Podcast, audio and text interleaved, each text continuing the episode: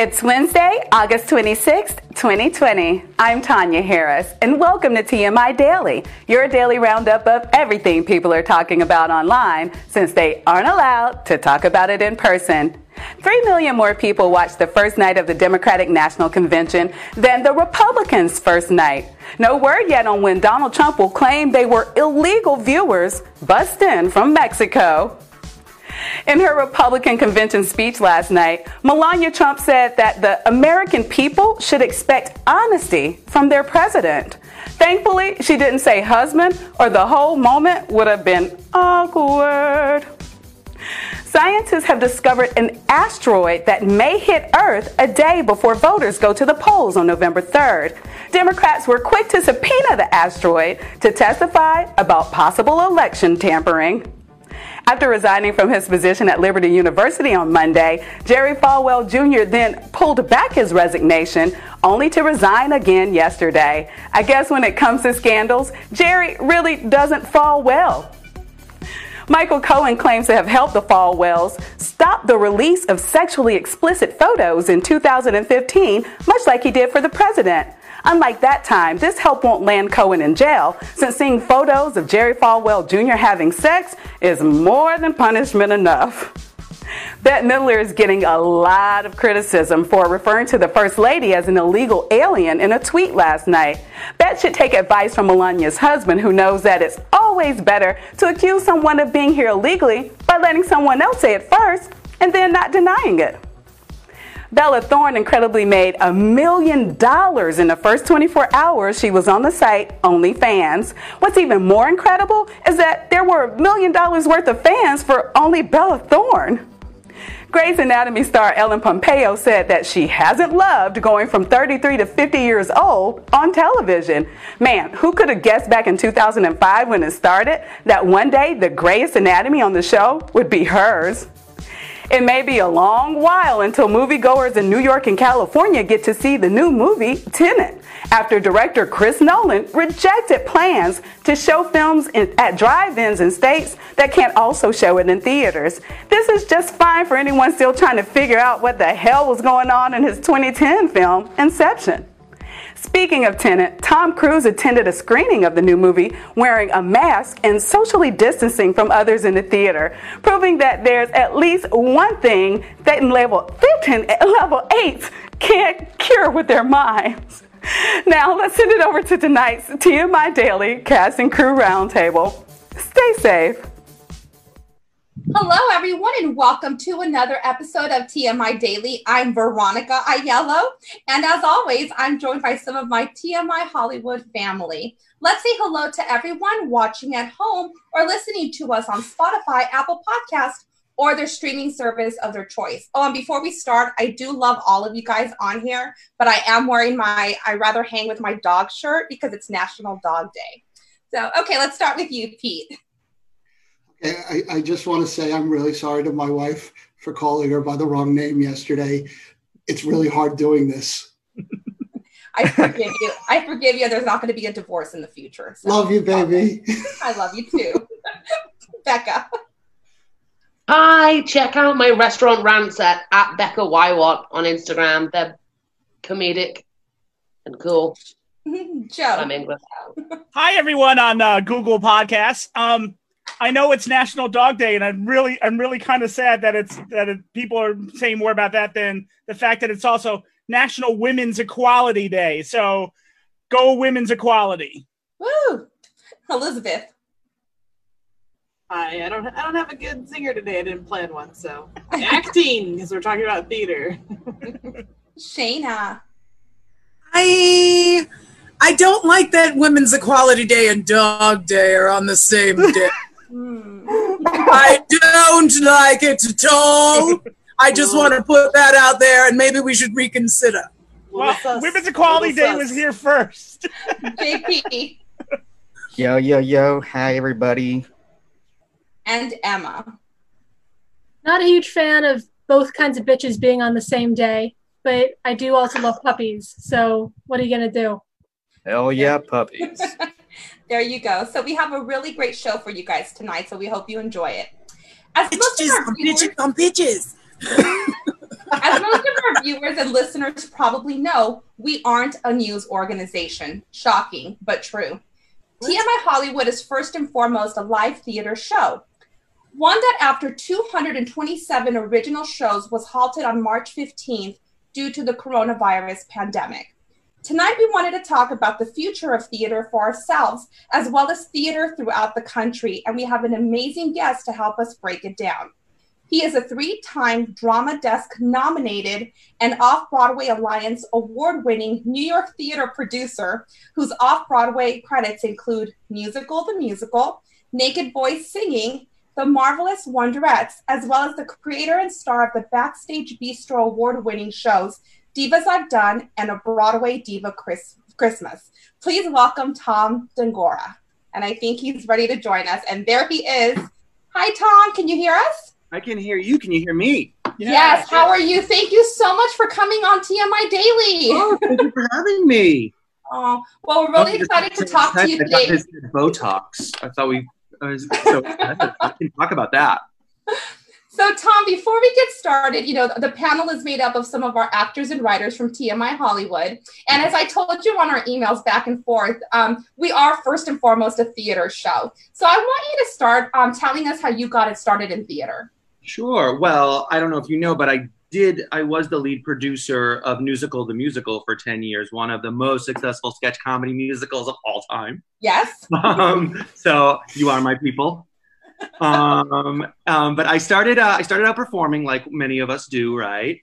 And back in 03, um, I did a one man show, this super gay show about how much I love D list women celebrities, and um, we were only doing it for a couple nights for a couple of my friends, and I wrote it and produced it, and my husband directed it, um, and it became this super hit that ran for three years.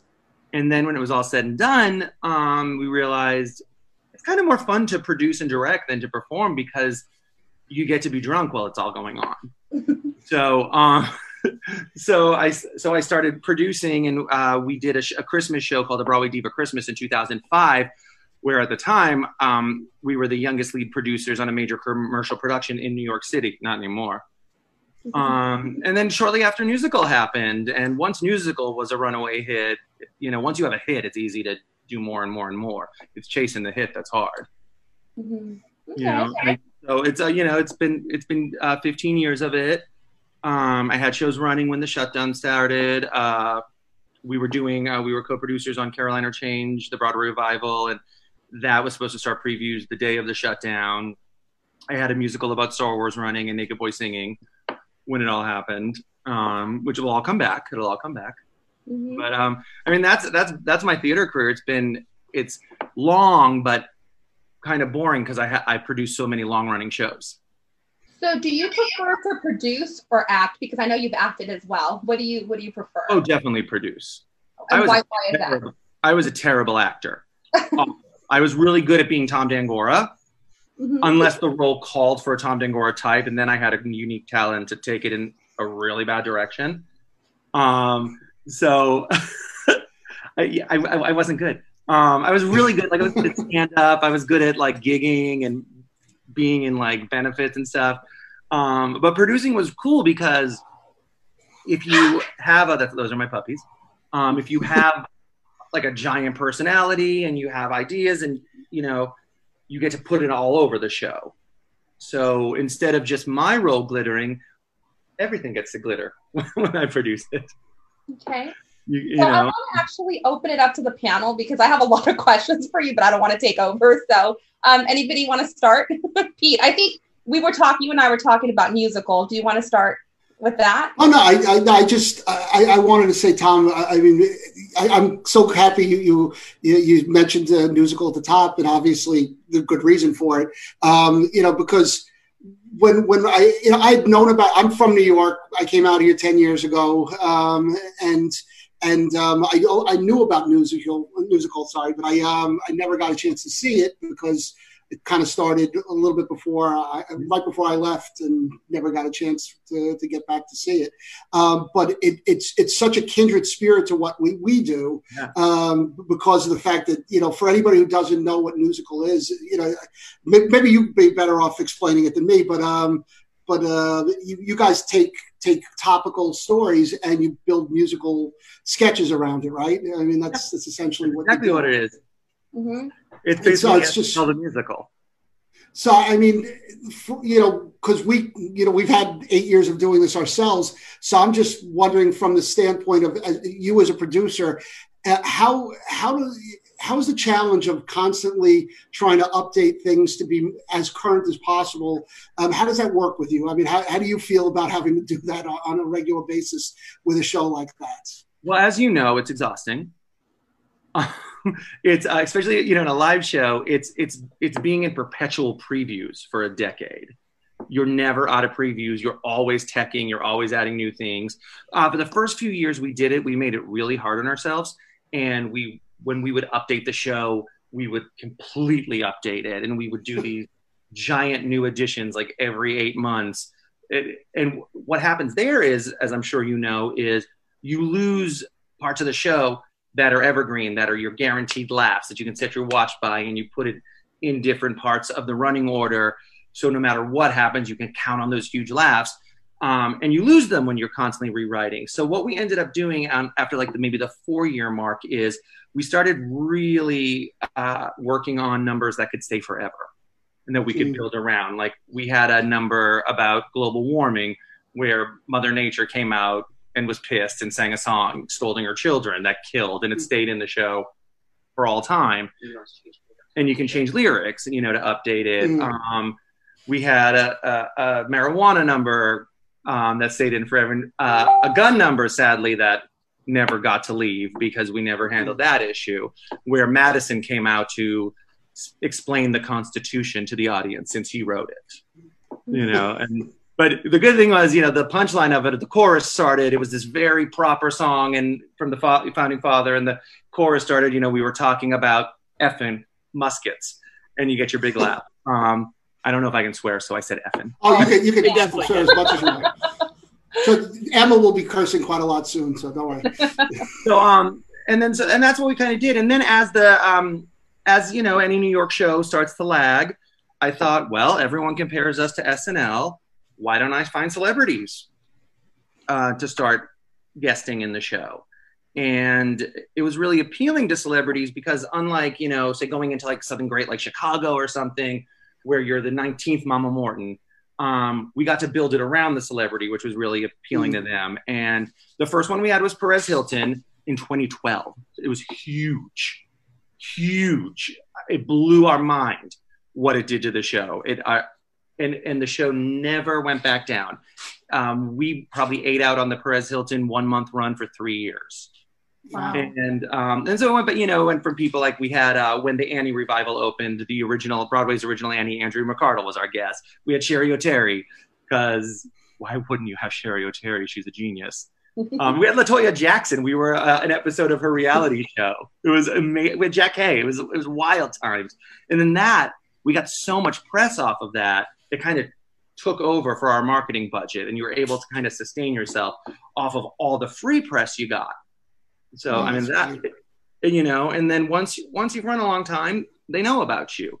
So it was it was really hard work, and it was hard every second of it. And it was you know it was kind of thing unless you love it, unless you really love this kind of, and I, as I'm sure you do because you've been doing this for eight years, don't do it. It's so hard. There was never a minute that wasn't the hardest job ever, but it was the most fun I've ever had in my life. I've never loved anything the way I love Newsical. I love it. Um, we're actually talking about doing it. People are reaching out to us about doing it around the country because it's kind of would be an easier show to do in a safe way in large, large venues. So Mhm. we're looking at playing 3,000 seat venues, but they only sell 300 tickets, Mhm. you know, and then we can write it so the cast can be far enough away from each other. Oh, wow, that's. And we, but we can talk about COVID because we're a topical Yeah. show. We, we get to exist in our reality. Mhm. Um, yeah, so I mean, it's I, I could talk about Newsical forever. You could have me on for 24 hours, and I could tell you stories. That's, that's great.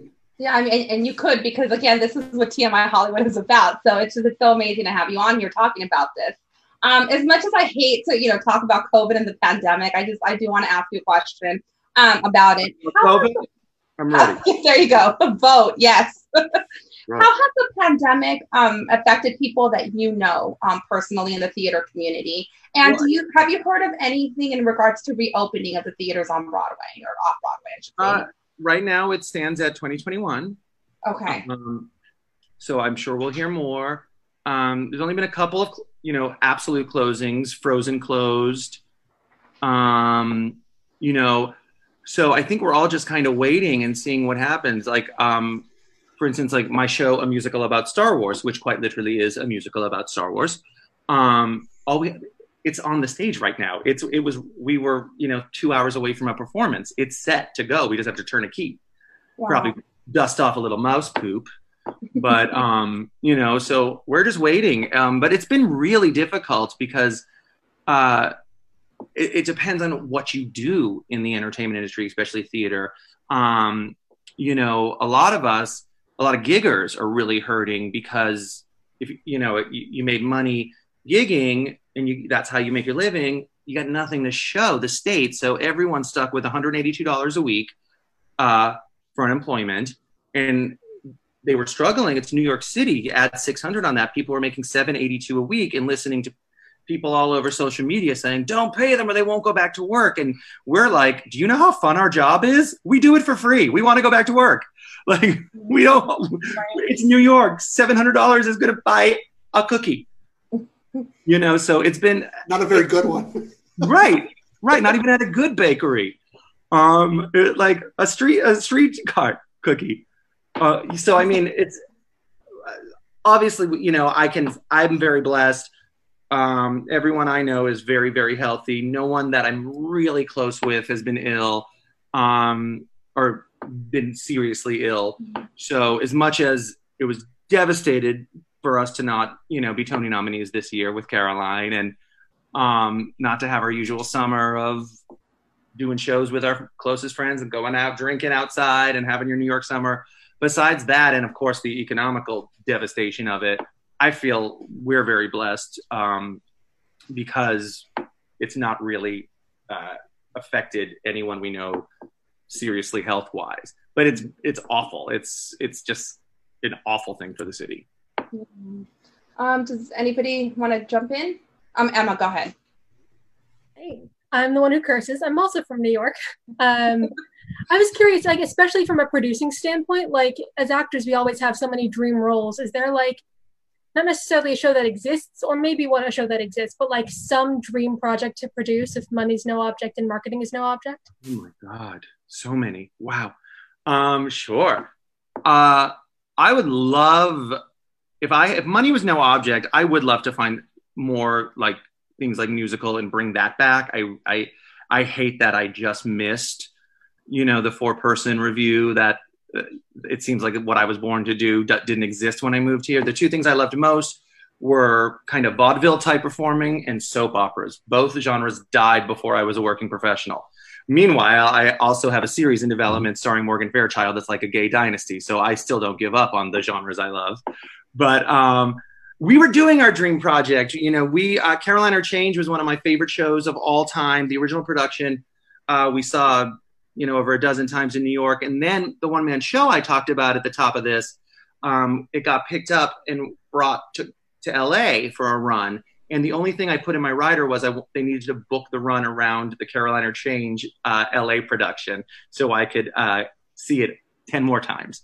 So um, that was always our dream project. And I had actually reached out to Jeanine Tesori's people about producing the revival. And they said, too late, it's opening in London next month. You know, and so we were very blessed to be invited on the Broadway production. And um, that was honestly the, our dream show. And we've waited a very long time for our Broadway debut because we wanted it to be th- that special one, which was ridiculous but um, also we really wanted to do soap dish but i think someone owns that but if i could if i had enough money to take the rights from someone and do soap dish i would. Um, as a, musical, of course as a musical Joe. Speaking of, I want to pitch you what I think is going to be the musical that you have to do. okay They're all laughing because I already brought this up to them, but this has got to be it, and it's going to kill in New York. It's going to kill in L.A. Nashville, not so much. Um, Hillary the musical. all about the Oh, you did? 2016 election. Oh my God! Well, there was a Hillary the musical in 2015. Uh oh. But that kind was of followed the. Um, I didn't go. They they were really lovely. The publicist kept trying to get me there, but it wasn't super. It was kind of mean to Bill. So you know, no selfie for them with me. You don't get. No, to I'm talking about a whole musical about that 2016 election. Oh my good, God! bad. You've got a, you got you got good. You got versus evil. You've Yeah. got all these great potentials for songs. I mean, and then you got this kind of Empire Strikes Back ending. I mean, come on, it's perfect. You got to be going for it. I mean, I, yeah, I think songs alone. I mean, but you got to get a really good. I mean, you got to get a you got to get a really good bad guy. Like that. That casting is. you're the baddest But I think that uh, uh, it would be great. Well, I think you know once the dust settles of all this, we'll be able to go back and visit it. One thing we learned with Newsical was it was hard for people to look at Trump when it's not Alec Baldwin and SNL. Um, right after the 2016 election, I was in a coma, of course, but I was able to come out of it long enough to say, you know, what do we do? Because we only had we had a number ready to go called Madam President, where it was you know Hillary's turn basically. We, we I refused to even even have a safety number for Trump. And so I remember my husband just saying, like, Tom, you just tell us what do we do with Newsical? And I kind of came out of my coma and said, uh, just do a D- George W. Bush number. Do a How Do You Like Me Now? They'll, everyone laughs at W. It's fine. Just so it killed. It stayed in the show to the end.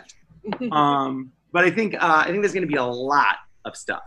There, we, it- there was a whole bunch of us over at Peter's house, and we were a bunch of writers, and we are like, "What are we going to do now?" Well, now you Actually- can't write anything that's funnier than this. I know, I know, but I'm happy to go back to the n- not destructive, like not Oh, sure. Yeah. comedy about something that's going to end the world.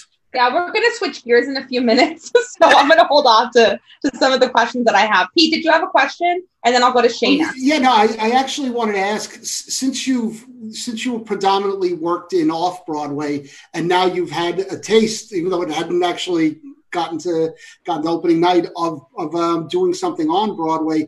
Other than the obvious, the, the the costs, the the size of the production, what what are the kind of differences between the two, the two different types of theaters uh, when you're working in that medium? Well, I think it depends on what you're looking for in your career. I like to be hands on. I love the team. I love walking through a stage door.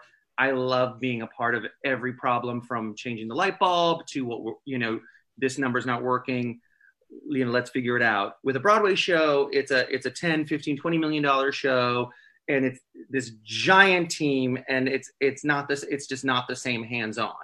Um I love off Broadway. I I lovingly say it's the skin tag on the armpit of the entertainment industry, but it's where I, it's where I'm most comfortable. It's home to me. Um, I think the most talented people. They may not be the most famous, but the most talented people in the world is where you'll find there. Um, and you really get the intimacy of the audience. You just can't get away with anything in an off Broadway show. You just can't get away with it. Um, and yeah, I just there's something about the intimacy and this the way to really be a part of something that's just always appealed to me in such a giant way. Um, I, we've probably passed on about 15 Broadway shows over the years, Mm. and so you know, um, I didn't put money in Jersey Boys to do a Christmas show that I lost money on. I don't even know if I regret it, but but I mean, there'd be Jersey Boy checks in my mailbox right now. but I think I'm still getting bills from the off Broadway show 15 years ago. but it's magic, you know, and of course Broadway's magic in a different way. But it's like it's almost like a, a like I don't know, like a, a do-it-yourself magic off Broadway. You can really go home proud, and you know, a, an off Broadway tech, you'll never sleep that way in your life, and it's the best sleep because you're never so tired, but you just worked such a good day. You know, and the people doing it, we make nothing. You gotta love it. You really do. You have to be a real lover of it. Shayna, and then I'll go to you, Becca. Go ahead, Shayna. Hi. Uh, Tom, I, hi. I was just wondering, um, since I know you just gave all this like kudos and love to Broadway and off Broadway, just out of curiosity, since Hollywood has finally jumped on the bandwagon in terms of television and musicals, have you ever considered television? I mean, we all know the movie musical has been a thing, but TV would seem to translate well for some of the stuff that you're doing. Would you ever consider that? You know, I tried to. It was ahead of its time. I tried to do to pitch Newsical as a, a weekly TV show. You know, I you know kind of a Mad TV meets Glee is how I was pitching it back then, or SNL Yes. meets Glee. Um, I wanted to do that. I um, it would have been. It was just. It was a minute ahead of its time. Um, but we're we're developing a um, a series right now that uh, we were going to film earlier in the year. It's ridiculous. It's called Melange. It's literally Gay Dynasty, starring Morgan Fairchild, a bunch of Broadway actors, a bunch of gay celebrities and soap stars. Um, and there's music in it. There's a few songs in it. Uh, the pilot's actually Logo TV dropped the pilot in May on all of its digital platforms. Um, but all that's available right now is the pilot. We're working on filming more episodes this autumn. Um, but Maya Days, who uh, was Aida on Broadway, who has literally, she doesn't sing in the pilot, but has, if you picture if Mariah Carey and Whitney Houston had a baby, that's what she sings like. Um, and she plays this nasty bitch named Carol, who is an ode to the great Diahann Carroll. That, um, and she's Thank almost God, because she's the legend of Oh, on Dynasty. I mean, I do. love Dynasty. Are you kidding? me? Dominic I know who Diahann Carroll is. Oh my God! I mean, unbelievable. But she slapped Joan Collins and knocked her into that fountain, honey. I saw that. I watched that in my little PJs as a small child. How we all learned about burnt champagne and That's right. From Diahann Carroll. That's and right. nobody has ever spelled Diahann as elegantly as Diahann Carroll. Because we put it Correct. Diahann. Why? Because she can. Two first names, honey, because she didn't need a last. She did nope. Nope. We talked about a trailblazer. Um, and uh, we had the original Rapunzel from Into the Woods in uh, the pilot. Alex Newell from Once on This Island uh, was in it. Diana DeGarmo, the amazing Diana DeGarmo uh, from American Idol, but who's done a thousand Broadway shows and was in one of my off Broadway shows, The Marvelous Wonderettes. Um, and Perez Hilton was in it, who was in Newsical. Um, and so, you know, doing that is, was so much fun. Um, I loved being on set. I loved watching. I actually wrote that too. So it was really wild watching that come together. And so many people I was obsessed with as a child were starring in it. I mean, you know, you're a gay boy and you're sitting there being like, oh, I'm writing a bitchy role. And in your head, you're hearing Morgan Fairchild say it because I don't know about you, but anytime I'm a bitch, I hear it in Morgan Fairchild's voice. and and then all of a sudden you get a call, oh, Morgan loved the script. She wants to do it. You- What? What? Why? Okay. You know, um, so I actually do love it, and I would, I really want to do a lot more of it. Um, I, I was a producer on a really cool project two years ago, which was a musical version of Emma, and it was this really interesting concept to film where we staged it like a live stage show, but we filmed it like a movie. So it wasn't shot like a live stage performance. We were on the stage. We were doing three camera. You know, we were doing the close-ups, and so we kind of filmed it almost like a TV film thing with no audience, but it was on a stage with a theatrical staging. It was a, like a really cool hybrid thing, and it came out actually really great. Um, and I thought of it when I heard Emma's lovely name. And there's a beautiful song called Emma that you'll want to hear. The great Paul, Tony-nominated Paul Gordon wrote it. So I Does would. your I Emma would curse a lot? What? Does your Emma curse as much as ours? yeah. yeah. yeah. It comes with having the name. Sorry. It's kind of a necessity. Rebecca, you also had a question? Yes. Hi. Um, so my question is to do with st- the, you mentioned Star Wars or a musical about Oh, Star yeah. Wars. Um, so my question is about how that went through development because I mean I don't know if it ever came to America, but in London we had Lord of the Rings the musical, Yeah. and that was done really seriously. It was like a it like it was a really serious piece, and all the songs were in Elvish, and there were Wow. hobbits that ran through the audience, and it was it was done very uh, like like a literal stage version of the movie. So my question is, taking something as huge as Star Wars, how did Yeah. you develop that and turn it into something that can Well, be done through the stage? I hope you're ready for a story because there's a story. oh, Um, I am. look at I- i'm sure you've already figured out i'm not super capable of doing things seriously um, so basically uh, one, of, one of our long-term amazing cast members of Newsical uh, scott foster was a huge star wars nerd who i made fun of every day because that's what we do backstage.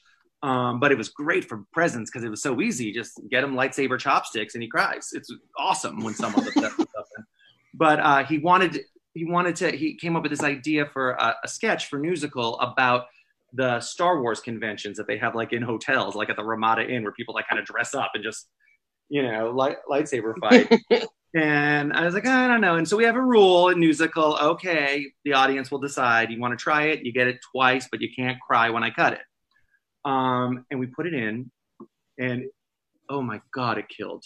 I mean, brought the house down. It, oh, every night, over and over. And I said, oh god, people like to laugh at Star Wars. Well, okay, well, and so we started talking backstage um, about well, what would a show be like?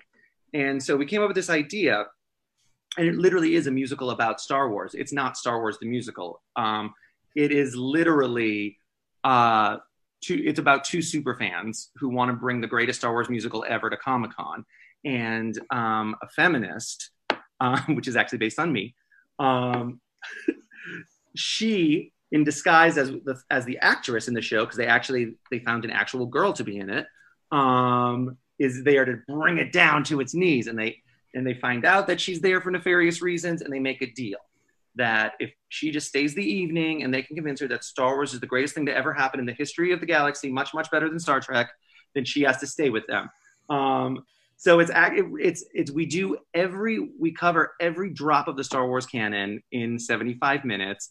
Um, we wrote it um, from conceiving it to first preview was 11 months. We were in front of an off Broadway paid audience in 11 months. The boys, two of the boys from Newsical would come over uh, to my apartment after the musical and we would have honest Star Wars conversations. And then there was me, the wet blanket, feminist, being like, well, why, besides the great Carrie Fisher, are there only one minute and 42 seconds of dialogues uttered by a female in the entire trilogy? Why is only Lando black? Where are the gays? What, you know, like, and we would have, and it, we realized like that was funny. And that's where the concept came from was us arguing over star wars. And so basically we we kind of experimented on it where i went through the whole canon again. Of course i loved it when i was a kid. I was i'm 41 years old. But then as i grew up i was like whoa this isn't cool to like you know everything i believe in. Like where's the inclusion? So i was on my way to vegas for perez hilton's 40th birthday and i was watching um, the new movies on the plane. And i was on a red eye and this giant man um, was really sweet. I didn't think he was on the spectrum, so he kept falling asleep on me, which I was totally cool with. What a cool, you know. Um, I'm like I'm so spectrum friendly, um, and I'm sitting there. I'm sitting there watching these Star Wars films, and I wake this guy up, and I'm like, "Oh my god, I get it! Star Wars is like America. It's a work in progress. She is not the princess. She's the general. She's Hillary Clinton. She literally had to take all the shit so she could rise to the top with her brilliance.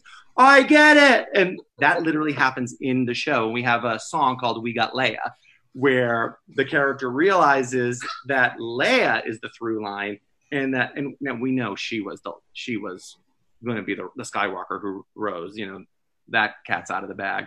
So um it's so Star Wars wins in the end. They just took a minute to get there, just like society. Um, I love the show. I hope I um, I'll send you CDs if you want, or I think it's on oh, Spotify actually now. Please. Yeah, absolutely. Please. Yeah, it's real stupid. If you like stupid comedy, it's real stupid. yeah, I definitely, I definitely have to see this. Definitely. Real, real fast. Did you run into any like rights issues? No. There's actually a song in it where we explain the copyright law. Take out the law book. And, I love a good exposition. Yeah. Like hidden exposition situation. Yeah. That's great. I paid someone three thousand dollars to tell me they could teach a constitutional law class based on the script. Because what it because it's it's the it's the perfect example um because we're questioning it because it's a we're we're we're using satire to politically question Star Wars. Mm-hmm. Mm-hmm. Hmm. You know, like. Mm-hmm. So I have one final question in regards to theater before we switch gears here. Um, from your opinion, Tom, what's one of the best musicals you have ever seen? Uh, and Hairspray why? and Gypsy. Huh? Sorry? Hairspray and Gypsy. I think, um, and I think Hairspray is the modern Gypsy. Uh, it's the perfect marriage of score, book, choreography. It achieves it all. Doesn't mean it's my favorite. I think they're the best. The best. Um, And we, me and my husband saw Hairspray. We were babies, but I spent a hundred dollars for that. We went for his birthday the night after uh, opening night. It was such a big thing to spend a hundred dollars on a ticket back then, and it was magic. I mean, and then it was just and all I could. I always wanted to know. Imagine what it was like to be in the room. By the way, I'm gay. You know, when Merman was Gypsy for the first for the first week. You know, what what would that energy have been like? Because you, you know, it it really all I could imagine that energy there that's what it must have been like. Um, and it was so incredible. And um, that, yeah, I think hands down, those are the best. My favorite's actually Jane Eyre the musical because I'm that ridiculous and gay, and I love soap and romance. And Caroline or Change is the, the English accent. I love British. Oh my god, I love it. It gets me. Okay. So, any final questions in regards to theater for Tom from any of you? One Oh, final got one. Go ahead. Last one.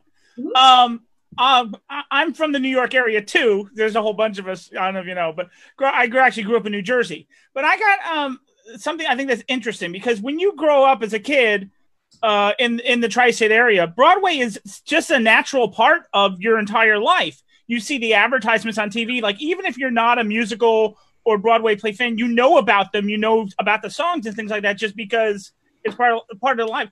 Now and forever at the Winter Garden Theater, Joe. Exactly, exactly. Like I, I, I and Butterfly. Remember those? All these commercials I remember from from the day, and you you, and you learn the songs a lot from that. But outside of that New York area, you don't get that as much. And um, how do you think like?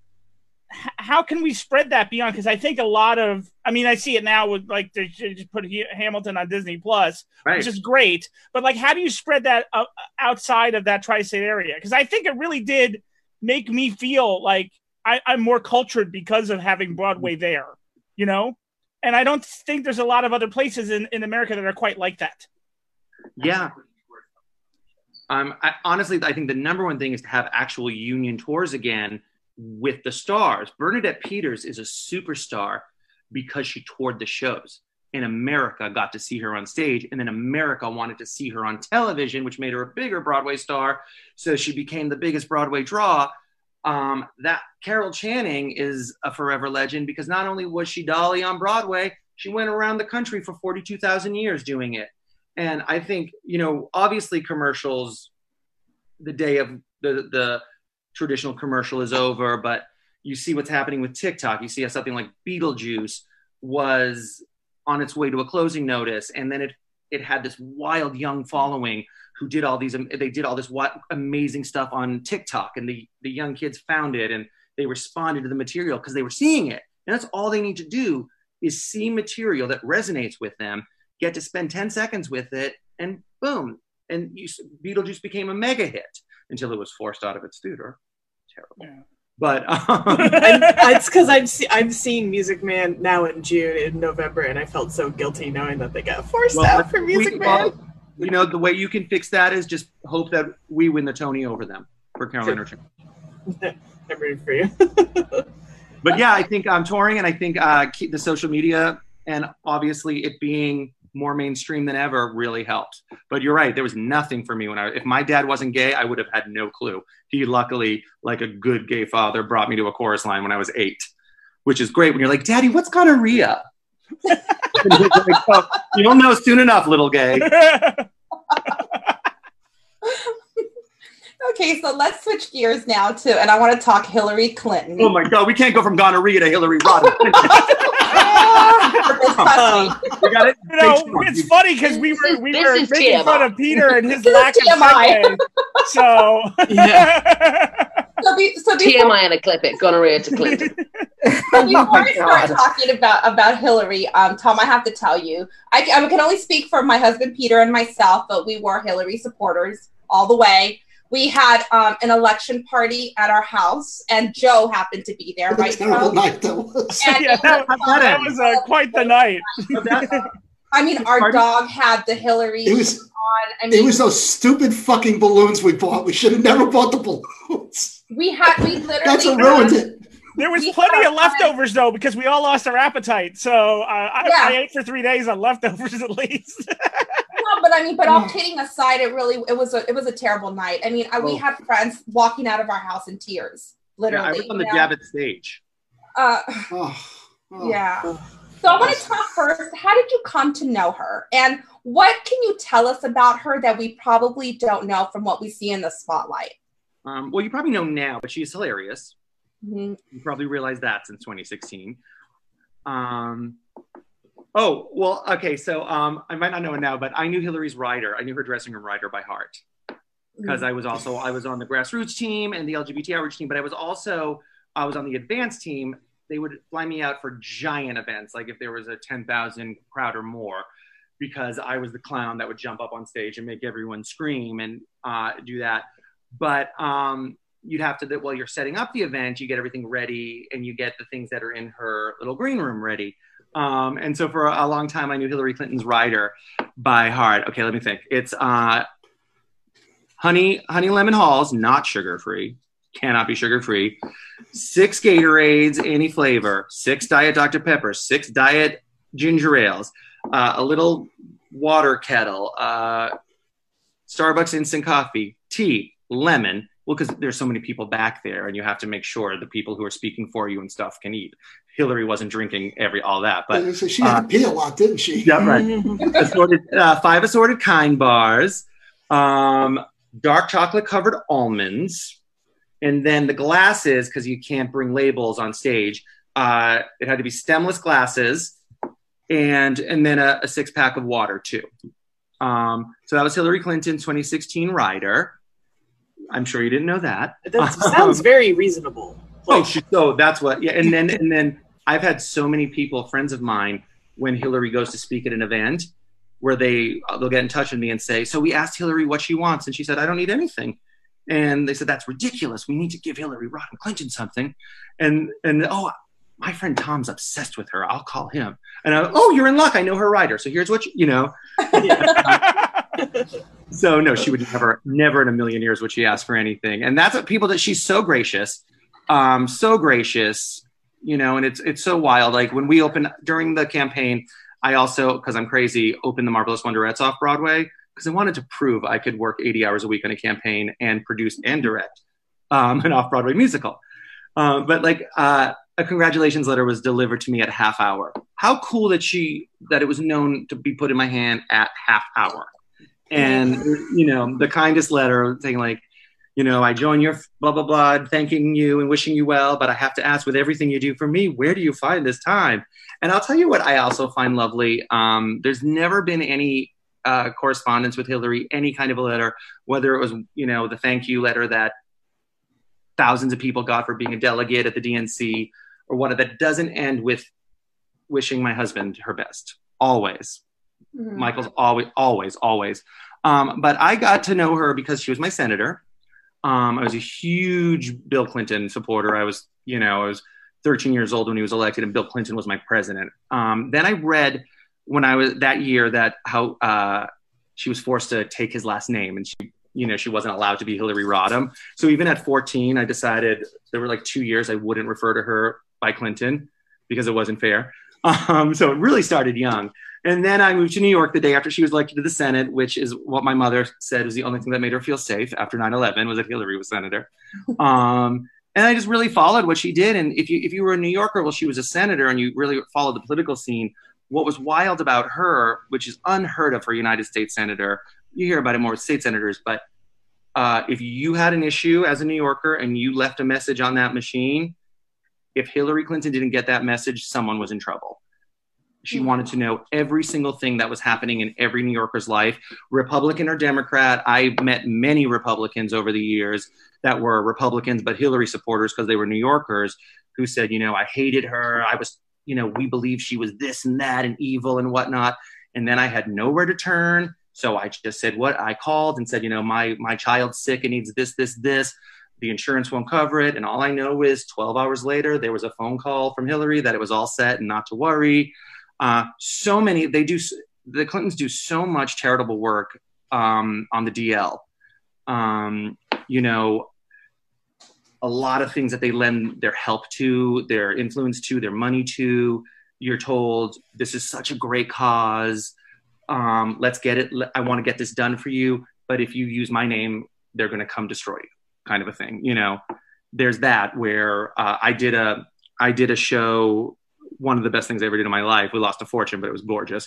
We did a show called Addie and Uno, which was the first ever uh, family musical about disability, and it was uh, it had a really hard time finding an audience because you know it was great. It was uplifting and beautiful, and it just showed you that disabled kids are just as awesome as any kid, you know. Um, but Hillary really helped us with that. Uh, it's my pinned tweet when she tweeted about it. Where uh, so now if you say you know people say you don't know her, she said in her own words, "We've been friends for a long time."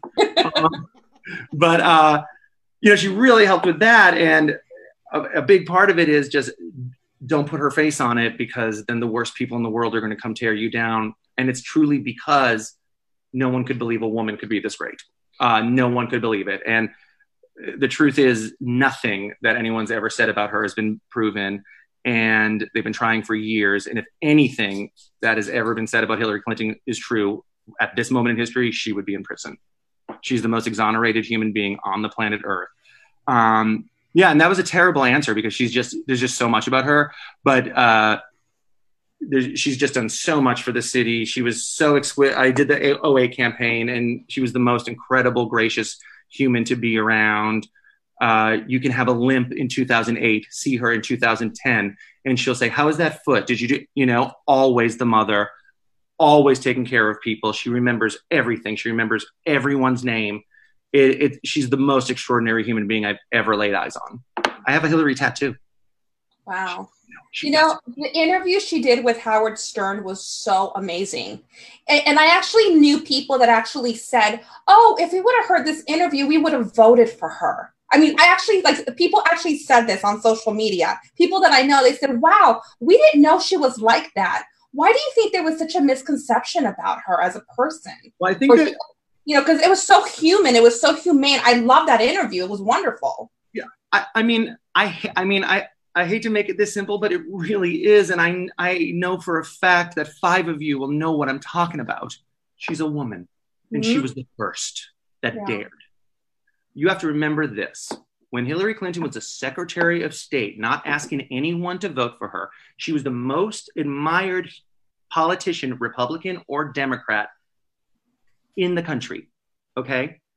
She was be the second she wants to do something, no, that she has the audacity to do something no woman has done before. That's when the hate comes in. You look, they loved her on the campaign trail when Bill Clinton was running in 92. It was people were screaming Hillary for president then. The slogan was two for one.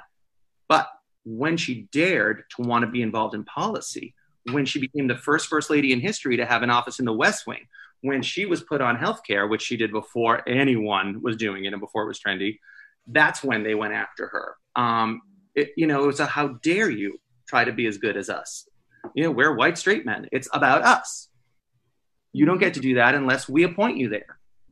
And I think, I truly think it's that simple. Mm-hmm. Yeah. You, can have a, you can have a little power, but you can't have all the power. Right, and you can have the power we say you. We can. we deign to give you. Sanction. Yeah. We sanction your power. Yeah.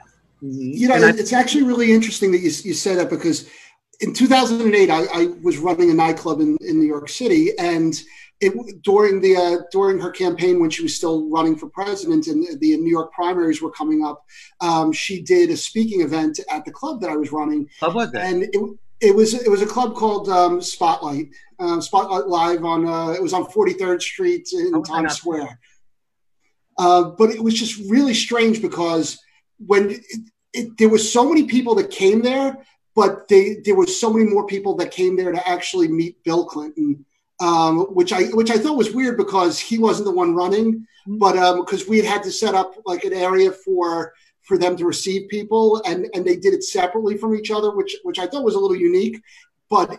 There were so many more people that seemed to be interested in meeting Bill Clinton than it was meeting her, and she at the time obviously was was still the senator from New York, right, and right. so I, I always you know, I always thought that that seemed so strange, but I guess it probably has a lot to do with the same thing you're saying. Yeah, you know, and it was, a trying I mean, to something like that.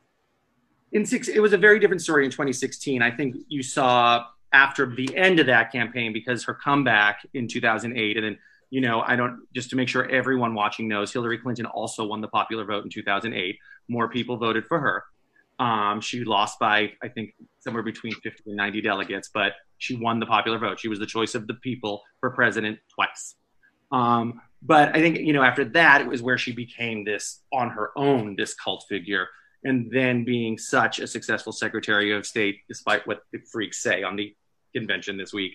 Um, once she rolled into 2015, and there was you know those cool pictures with her texting, and um, she became more of a, a pop culture icon. You saw she was the main attraction. Um, you know, she got nine minutes at the Mm. speak last week. Bill Clinton got five. So I think you've watched that move, but she really had to fight for it. And I noticed it just like that a lot in 08, where people people would always ask me, "Is Bill going to be there? Is Bill there? Is Bill there?" Uh, one person, to be fair, I should say, said, "I just never met a president." So you have to remember he was the 42nd president, um, which is a cool thing. And you know, people don't get to meet presidents. But uh, yeah, no, it- it's it's a it's a very interesting thing. Um, I remember I was at a thing once when uh, during the primaries, and the Republican candidates were there too. And I just remember this jerk in a suit that fit him so badly. He should not have been that cocky for looking, you know, with his pants undone, whatever. But ugh, these people, oh, ah, it makes me crazy. But I remember him just going, "Oh yeah, next time Cindy's gonna run," and I just remember like throwing the placard down and be like, "Really?" you know, Cindy's cool. All right. I love that she's like pro gay and, and, and pro choice and she's married to John McCain. But was she ever a senator? Did she spend eight years in the White House? It's not the same. She's not mm-hmm. just someone's wife. You know, she, she is the Senate, she is the senator from New York who at the time won re, just one re-election with the highest uh, return in history. So it was just such a wild, 08 was wild to me. Um, more so than 16 because 16 it was so Trump oriented and you know you expect the circus when there's a ringleader there but um 08 was mind mind blowing to me and i was a lot younger Mm-hmm.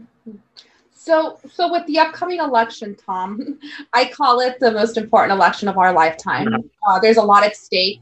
You know, every time I see Latinos for Trump, for example, being a Latina myself, I go insane. Like, I just, I don't get it. I don't understand. What do we have to do to get mm-hmm. people to go out and it's vote? a chicken And for kfc yeah, no it's, it is Sorry. it is it like And you know what the funny thing is? Is we've invited some of them to come on the show and they won't even return our messages. You know, if you feel so strongly about this, come on and talk to us about this. We're not going to attack you. We just want to, you know, listen to you and see what you have to say. Me they too. will not come on the show.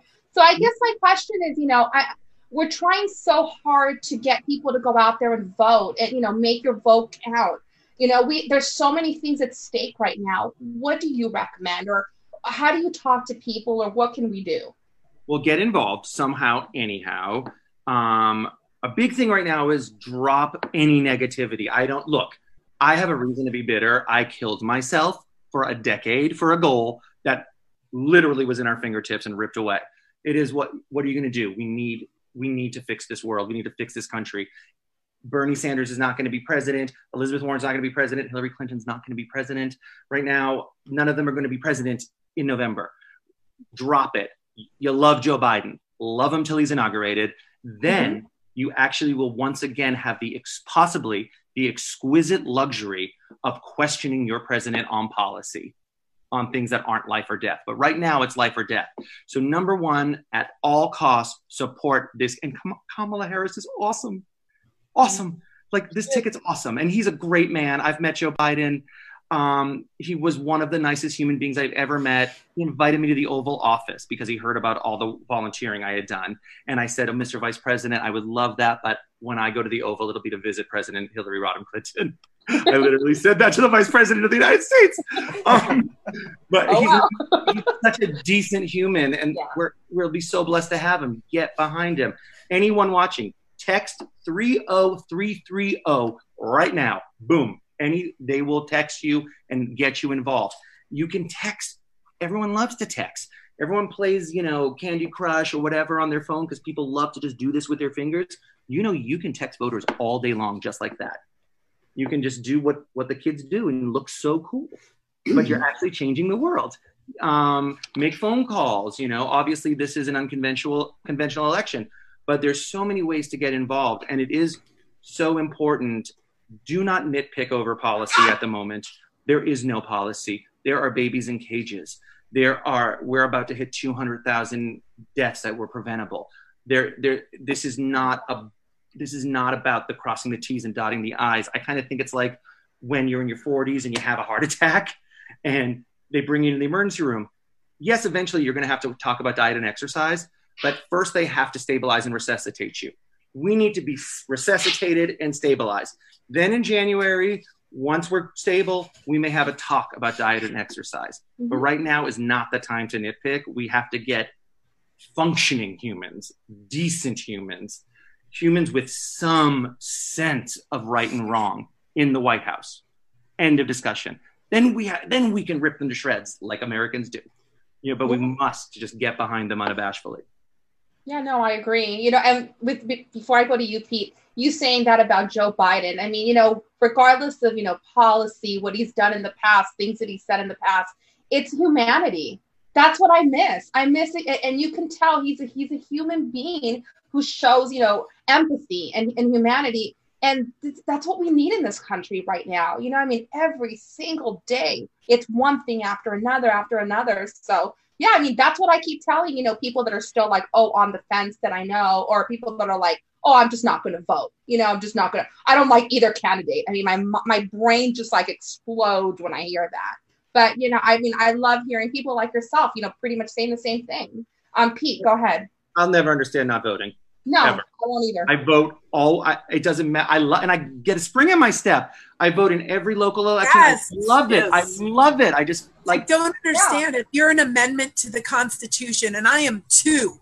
Right. How you could not walk up and just place your ballot because people died for you to have that right. Unless you were a Christian, white, straight male, people died.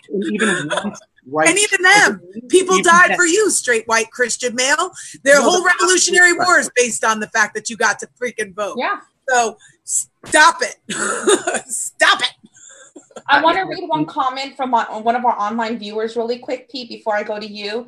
Um, Riza says, I brought my friend's nine year old daughter to her announcement speech. Oh. And uh, Four Freedoms Park and pointed out Bill.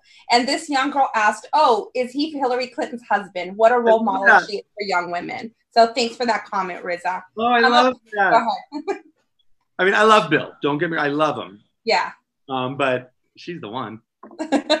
Pete. you know, my favorite um, joke is, uh, you know, uh, Bill and Hillary Clinton stop in a gas station, and Hillary goes, "Oh my goodness, the attendant's my high school boyfriend," and Bill said, "Well, look at that, honey." if you had mar- if you married him, you'd be married to a gas station attendant. And then she looks and says, No, if I married him, I'd be married to the president of the United States. yeah, anyone she married would have been president because she's Hillary.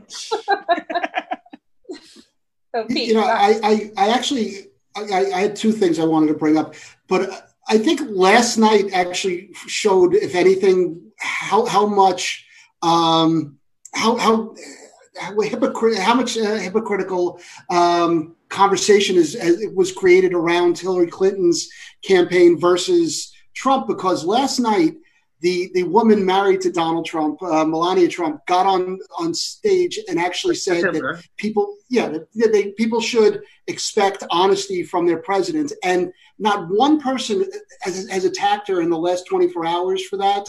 Whereas the whole time Hillary Clinton ran, all people d- uh, did was attack her for accepting Bill Clinton's improprieties or alleged improprieties. And, and you know, I, I just I couldn't believe that there was not the same standard held for both women. If you know, because it was all Republicans that were that were claiming it.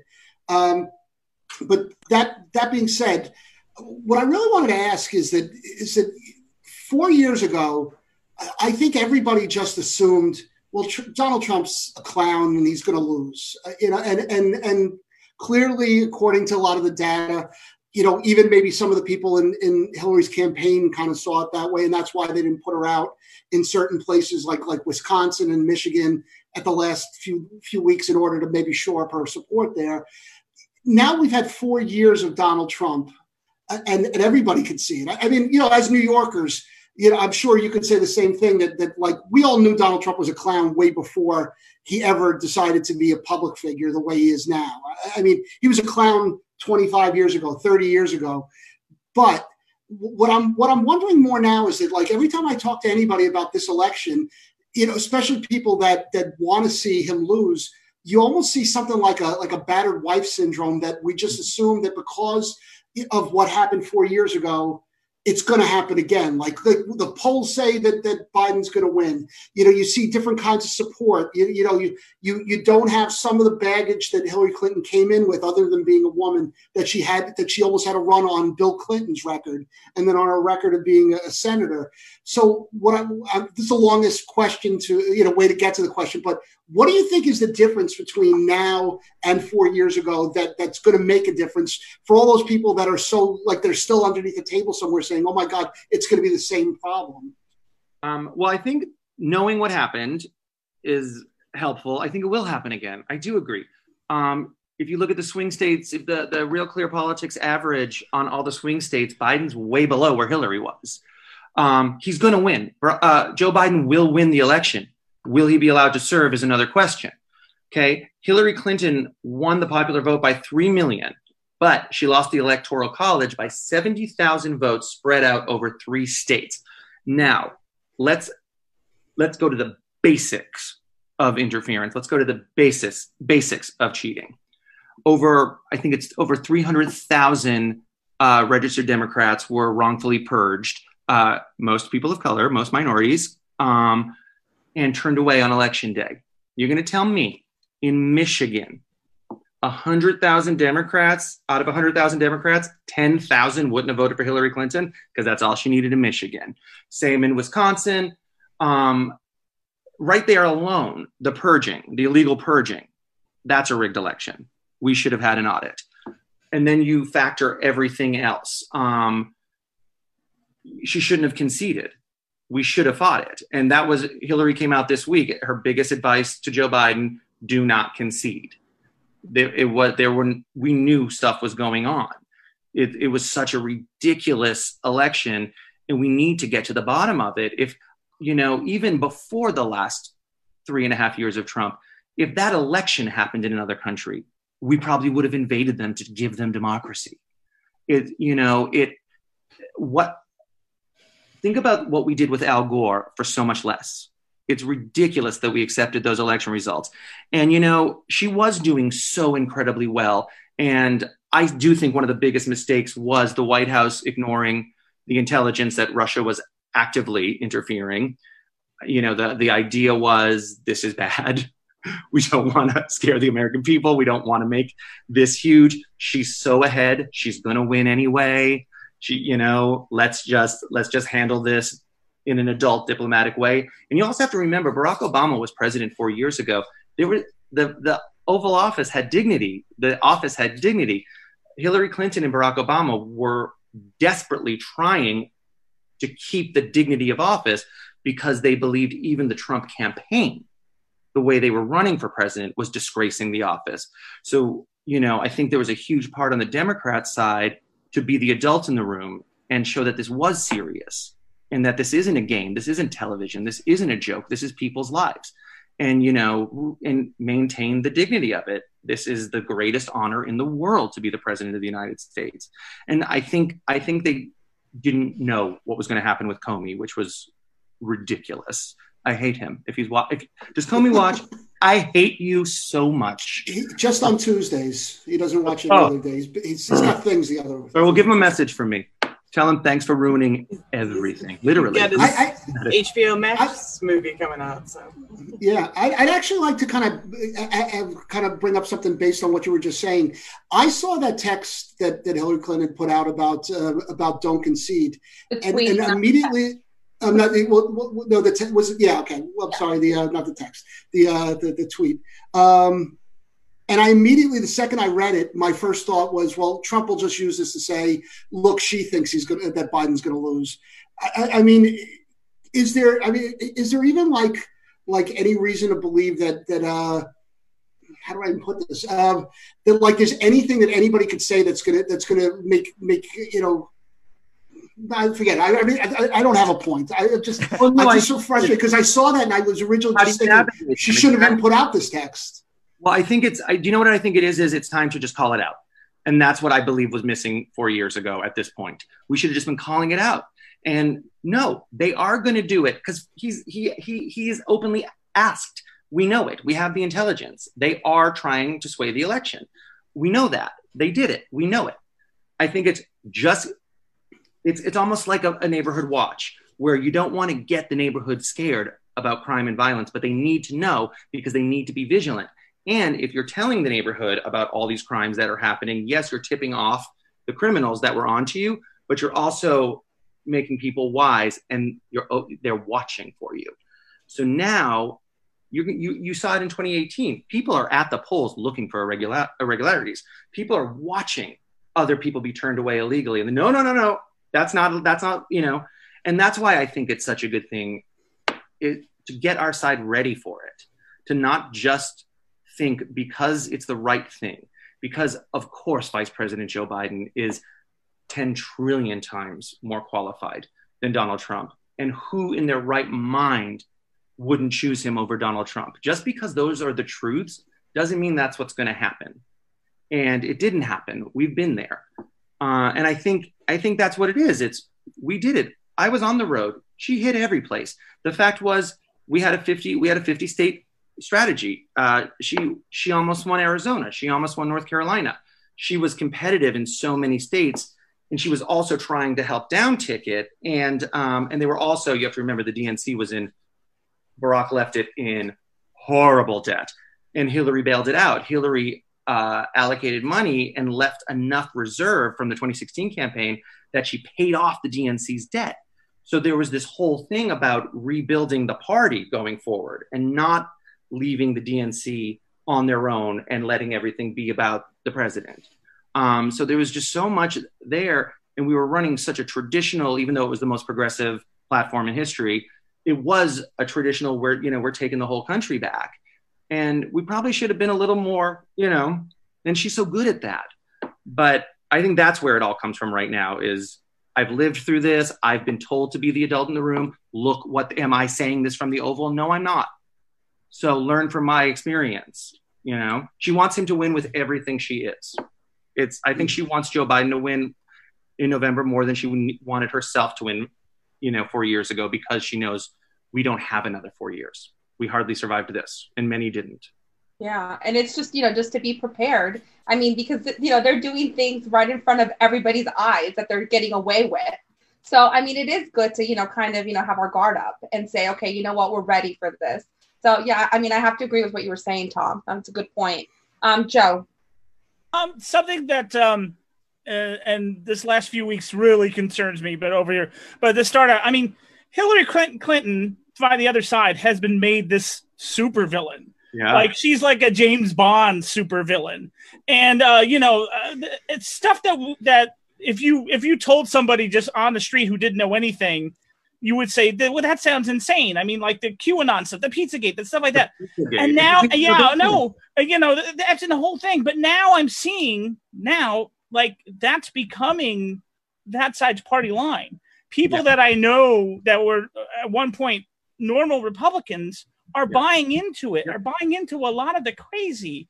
And the, I, and and the, so the two questions is, um, I mean, I know you're talking, but like, how how does how does Hillary stay above all of that? But B, more often, how do you fight that when people are listening to with basically insanity with no facts or anything involved behind it? It's amazing. Well, I think um, I think Hillary leads by example, um, and I think it's one of the things I admire most about her. I can tell you, as someone who has proclaimed her as my idol, I have to be a better human being because of it, and it keep, she keeps me in check. I refused to get out of bed out of the after the election, and then all of a sudden I turn on my TV and Hillary was keeping her speaking dates. No makeup, you know, you can see the week she had on her face, and I said, "Hey, she's saying we got to we got to keep moving," you know. Um, and and she's above it because she knows it's the right thing. And that's what she her entire life has been about doing the right thing and helping people who actually need help. And like me like you know i got out of bed because she did. Because if hillary could get out of bed and get dressed that day then who am i to cry over this you know? Um and and that's what she does is she doesn't i re, you know i have a really dear friend who i worked in the campaign with who's on the biden campaign adrian who is any campaign that has him is lucky. He made a sticker because we had the love trumps hate was our big thing. And he made a sticker that says revenge trumps everything. And we were seeing hillary at uh, her book launch. And he gave it to her and she oh she laughed. And then he got a letter in the mail saying like adrian thank you so much for making me the sticker. It's so nice that you know i really needed that chuckle. But i do want to remind you that 3 million more people chose love over hate in the last election and i don't want you to ever think that love doesn't trump hate um, and so do, don't please don't focus on revenge. You know, thanks for the joke, but remember there are still more good people out there, and that's what we need to focus on. And she lives by it, and and that's why, unlike anywhere, pol- politics, show business, a car wash, it doesn't matter. You'll never find a group of people more loyal to someone in a team. Hillary doesn't lose employees; they stay forever. We, I mean, it's re- that circle is the, it's the same people. And and once you're in you're there forever. Once you're around her once you see her off of television you're a lifer and you will take a bullet for her. There's no one like this woman. And i just think that i don't understand why we haven't been screaming that for 20 years. Wait don't you understand that if you're in a room with her you end up in love with her like isn't that the testimony her employees worship her I mean, she paid off everyone's health care for the rest of the year after she lost the election. Those are the things going through her mind. Mm-hmm. Um, her career started because she went undercover and was knocking on people's doors to make sure that minorities were not being robbed of the education that they were entitled to. Her entire life is just to make sure that every child is allowed to live up to his or her own God given potential. That's literally the only reason she walks. Um, so that's why I think I think she just she knows that and and it wasn't about the presidency. It was about how can I do the most good.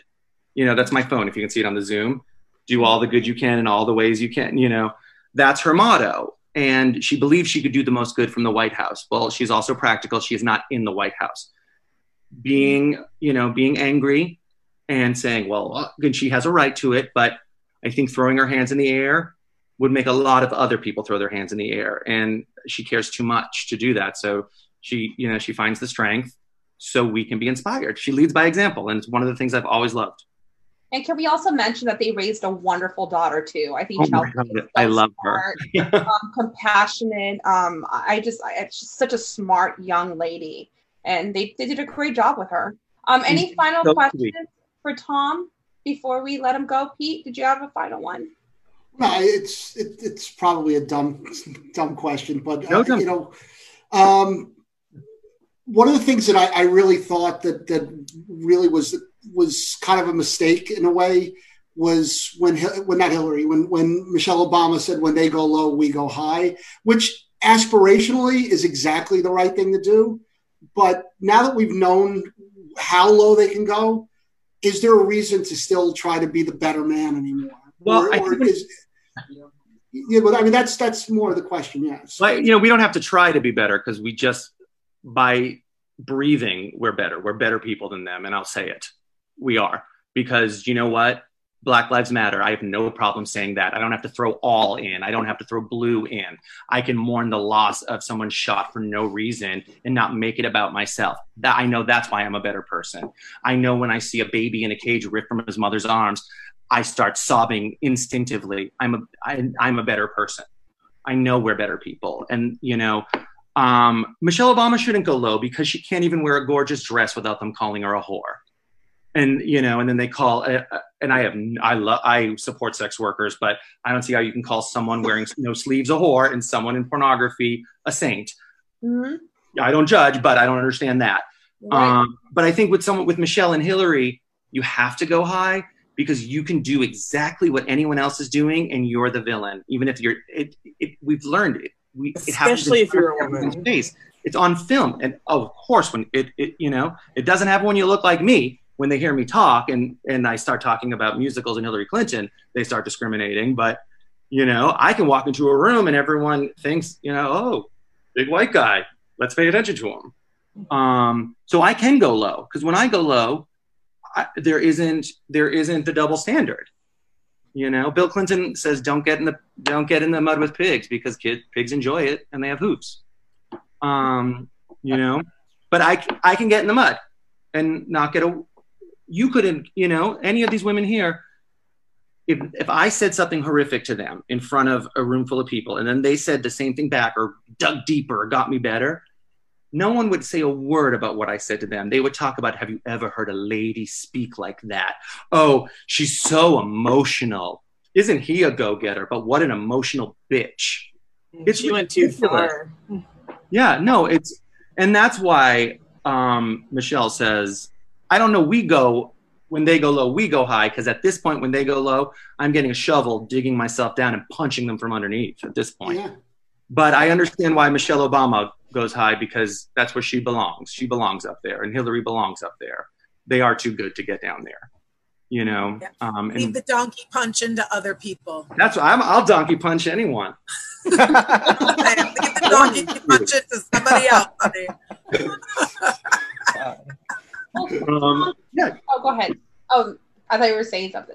yeah, no, I just it's just I mean, it's it's all about double standards. We just watched a a boy walk with an automatic rifle, kill people, and get a bottle of water and a thank you from the police, and then and he got to go home and sleep in his bed, and then he got peacefully apprehended. We saw a man a couple days ago try to break up a fight, have nothing to do with anything, taking care of his kids, and just literally getting shot because of the way he came. In front on of his three planet. kids. Yeah. in front of his babies, his babies, his little his children. Disgusting. I mean, and and and people still want to have and people think there's a conversation or a debate to be had. There's no debate. It's disgusting. It's inhuman. And I put it on Facebook today. I swear, if I see Blue Life Matters in response to this right now, I'm not just blocking you. I'm finding out where you live, and I'm coming, and I'm going to make you cry, and not in the fun way. Not, you know, I'm not. It's I'm done. It's it's not a debate. I don't care that just because everyone has social media, they think they have a say in this. It's not. You know, no. The the it should have ended when Trayvon Martin got shot for being a black kid carrying Skittles. It it should have been over. It should have been over. There should have been. There isn't a debate to be had, and I've met his mother, and it's in, it's sick that people talk about this. There's nothing to talk about. You don't really, people. really quickly on your point of double standards. I get the same thing when people try and talk to me about immigration, and I'm like, you realize I'm I'm I'm an immigrant. I'm, I immigrated here. They're like, yeah, but it's different. Why? Because I'm white and I'm English, so I'm not an immigrant. It's the exact same thing. It's still. Mm, it's yeah. No, the- no, from a shithole country. Yeah. Right, right, right. Well, I, No, you know, it's- but it's- to be fair, you know, I know people are really coming down hard on America right now, but we're definitely the nicest third world country, right? the best. We're the best of all the third world countries out there right now. You know So what? Well, It's- except it's- for except for the healthcare. Oh, right, right, right, right. right. Uh, I'm, lo- I'm low key hoping ca- Canada does invade and, and be like, you guys need help. We're Well, if they We're take, help. if they just take the good states, it'll be the richest place ever. Exactly. hmm Yeah. it'll be West you know what Alberta. I find mind blowing though? You know, it's like the, you know the RNC this week. All they've been doing is fear mongering and you know scaring people like, oh, this is what's going to happen. You know, in Biden's America. This is all happening in Trump's America. I mean, right. That's Hillary tweeted that uh, when they, uh, one of them, you know, said if Hillary Clinton had won this, this, this, and Hillary wrote, "Yeah, imagine, you know, a country where we put babies in cages, two hundred thousand, you know, die for no reason," and then she just wrote, "Oh wait," yes, because I mean, they're just describing what they did to us.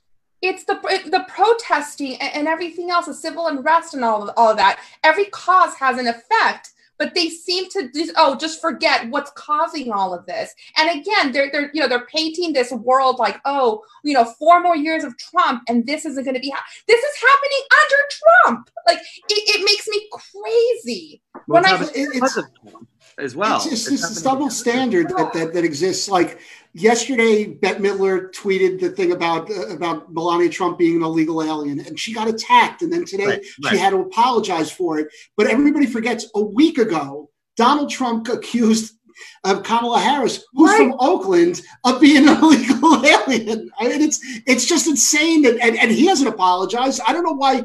I don't know why when it comes to liberals, liberals always apologize for everything. It, it, it makes me crazy.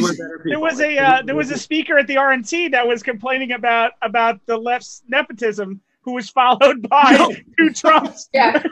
Eric. I mean, can you imagine if Chelsea Clinton was coked out of her face and had the job that Junior had? I mean, it's Oh. ridiculous. And I mean, and and that you know, look what they did to Kathy Griffin. I hope Do you I know? I'm sorry to interrupt. Whenever I think of Don Jr., he reminds me of Mel Brooks' interpretation of the mayor in Blazing Saddles. work, work, work. He is. He's Hello, boys. I Hello, missed you. I hate that guy. Tell me he was a knee.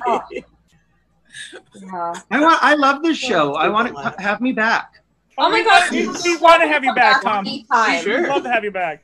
Yes, for sure. You're Yeah. my people. Yeah, but thank you so much for coming on. And you know, you've been so wonderful. And I know you and I have been emailing back and forth. But seriously, Tom, anytime you want to come on, you're always You know, welcome. I mean, I'm I'm like one of those hardcore quarantiners. Like I don't do anything. That's Peter and I. We don't, we don't know anything. That's how we got this started. Here. I was like that pre 100 episodes ago. Yeah. I didn't. I didn't need COVID to get me here. Was- you all Yeah. Can I um can I say the text number one more time? Yes, absolutely. We should put it in the chat. Hmm, Anyone who's watching, whether you liked me or not, please text 30330. Um, and you will sign up for the Joe Biden campaign. You have to elect him. Um, I would vote for him no matter what. However, I will tell you, one of the nicest human beings I have ever met in my life. And the only thing I don't like about Joe Biden is that he's a white straight man. Like, if you were a black woman, I would be all over him. So he'll be a brilliant president. You know, you know Tom, Tom, we're not all bad. No, I know. But that's It's a couple of us in the. I'm not, include, I'm not including Look. Peter in that, but we're not all Oh, that's terrible. All Joes matter. You've had your turn. That's all I'm saying. Yeah. I don't need. I don't need it. I don't need to ever be anywhere again. If I see black women lead till the day I die, I lived a really good second half of my life. You know. Yeah, Um, it's like getting an everlasting gobstopper, Tom. It'll be like getting an everlasting gobstopper. You'll be like, thank God. I'm ready. For it. Just, can we just try? We haven't tried it. Let's just try it. If it doesn't work, I'll say, "Oh, I was I was totally raised by black women. I am down, Tom. I know how good it is. I, I'll let you guys know. You, if that works out for y'all, you in for a treat. You in for a real treat. I mean, yeah, it's when you you grow when you're a kid and you're a gay boy and like black girls literally are your lifeline. You like you then you see racism. It's what? Do you not know about the the black girl magic? This is ridiculous. Um, We and feel the yeah, same way about gay men. Black girls who had gay friends and and were called fruit flies or fag hags, wh- however they however, whatever called you. Exactly. But that's how I feel the same way about I don't understand why some black people aren't LGBTQ involved. But that's a whole nother show for a whole nother day, That- Tom. that's a good show. I just think you know what I've, I've learned that like if if there's a lot of hate towards something, go towards there because that's where the cool people are. Yeah. You know, like, that's where you're gonna have a good party. There you That's go. all the good people are. Yeah. Um, wait, yeah. So vote Joe Biden. Oh my God. Yes. So I think this year, are we going to get champagne and um, balloons, Pete? Are No we going to try it again? No balloons. We'll go with the champagne, but no balloons. Okay. Our shirts are already in the The balloons, so- the balloons are Eddie what caused this. The confetti was going to be um, at Hillary's night. It was clear. It was going to be like shattered glass coming down. Oh, It was clear cellophane. oh, don't tell me that. yeah. Damn it. Yeah, we have, if you want to do a cocktail, one with cocktails, I can bring you through what it was like to be on the Javits stage at election night. But Oh, Jesus, that would be a great thing. I think we're going to have to do a private Zoom with Tom one of these nights. All those bottles of champagne we didn't drink that night. I know. Oh, seriously. Oh, Oh, well, boy. again, Tom, thanks again for coming Thank on. I, you. I'm sure we're going to see you back here soon. So, Yeah, um, um, absolutely. have a good night and we'll, we'll talk soon. Thank you for having me. It was so much fun. Thank Oh, you thanks, so Tom. much, Tom. Bye. Bye. Bye. Bye. So that's our show for tonight. Thank you so much for joining us. Tomorrow we will have an auto industry expert, Jack Nera, joining us. He'll, he'll be talking about what's happening in the auto industry during this pandemic. And he'll also talk about his time working in show business with some pretty great people. So he's going to be a lot of fun to have on. So we'll have a fun conversation with him. Until tomorrow night, we'll see you back here at 6 p.m. Have a good night, everyone. Bye. Good night. Now come back and wear.